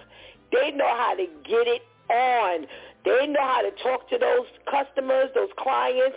They know. They know exactly. I, I don't. Uh, I, that ain't me. That ain't me. I need to be able to talk the way I need to talk. I ain't got to worry about a dollar coming or or whether you smile at me later. I, that, that, that, that just ain't my lane because I need to be able to just lay it out. And sometimes, as you hear, it's gonna come out nice. Other times, it's gonna come out a little rough. But I need to be able to say what I need to say. I ain't got to worry about holding no door for you. I ain't got to worry about putting no plate on your table. I ain't got to worry about fixing your car and hoping you come back. I don't. I don't have that. That that's not my thing. That's not my thing. And they have a they they that's a gift that they have. They man, they can work it. But what I watched her and I watched the transition and I watched God break her down and and have to learn the hard way yo, this is a different, different situation. When you work for God, he is mandating that you work with a certain ethic. He mandates that you do. Now, I have to do the same thing, not just because I'm a little more rough. You know, it doesn't mean I don't do the same thing because I'm very passionate and and sometimes being that that that that that soft spoken person doesn't get the job done. Plain simple as that. But again, I didn't have those work ethic issues back then, you know, like she did. but it is it's amazing to see and hear the transition that takes that took place when she started working for the master. Ooh. Ooh. Wow. Wow. And and and it was also a lesson that I had to learn. You know, I always tell people I didn't smoke, I didn't drink, I didn't drug, I didn't do all of that kind of stuff. My issue God had to deal with me was all walking off. If you didn't have something for me, if whatever you were doing did wasn't gonna bless me, or or or, or how can I say it wasn't gonna benefit me for my goals or whatever. Nah, we all right. I'll talk to you later. And you can't do that in ministry. you can't. You can't. And and it's a challenge at times for me to just hold on and swallow and go back. It's it's a big thing. But at the end of the day, you have to change your work ethic when you're working for the Lord. You cannot bring to God what you bring to the world because it, it, it's different. God's expectation is a whole lot higher, much higher than the world's. And on the flip side, God is a little more lenient with you. You want to work for God opposed to some of these people out here. You know, I, I, I walked off two jobs because they didn't know how to treat people. And I was like, I ain't dealing with this. But you can't walk off from God. Again, remember I said God had to teach me. You know, I couldn't walk off. I can't walk off. And you've got to now give your life to the Lord to the degree, and that's what both ladies were talk, are talking about this morning.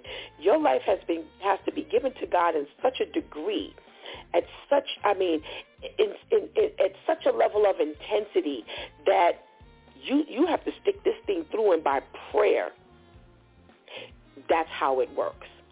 Her her work, Shantice's work ethic changing is no different than Minister Michelle or Pastor Terry's prayer life for their husbands. You have got to give your life to the Lord. You have got to be dedicated. You've got to be committed. You've got to be obedient. You've got to have a life that's hidden in Christ because if not, it's not going to work. It's not going to work. You're going to go through all a whole bunch of unnecessary things. It's different than, you know, when the Lord says, you know, rejoice during trials and tribulations because it builds endurance. You know, the, the, the world tells you what don't kill you will make you better. I hate that saying because it, it, it has, again, that street mentality to it. I'm sorry, because I'm not dead, I'm better. I don't think so. But with God, with God, that strength and that endurance gets built on a whole different level. And that's what we're talking about today. Praying, praying for, praying for your work ethic, praying that you don't bring those street things into God's business. Praying that, you know, when you see your husband going through, you're going to look at him and go, you know what, God? He needs me to pray for him. He don't only need me to bed him. He doesn't only need me to cook for him. He doesn't only need me to clean for him. He needs me to pray for him. So ladies, let's get that prayer game going. Let's put it in its right perspective. Let's make sure that we're on our job and we're doing what we need to do.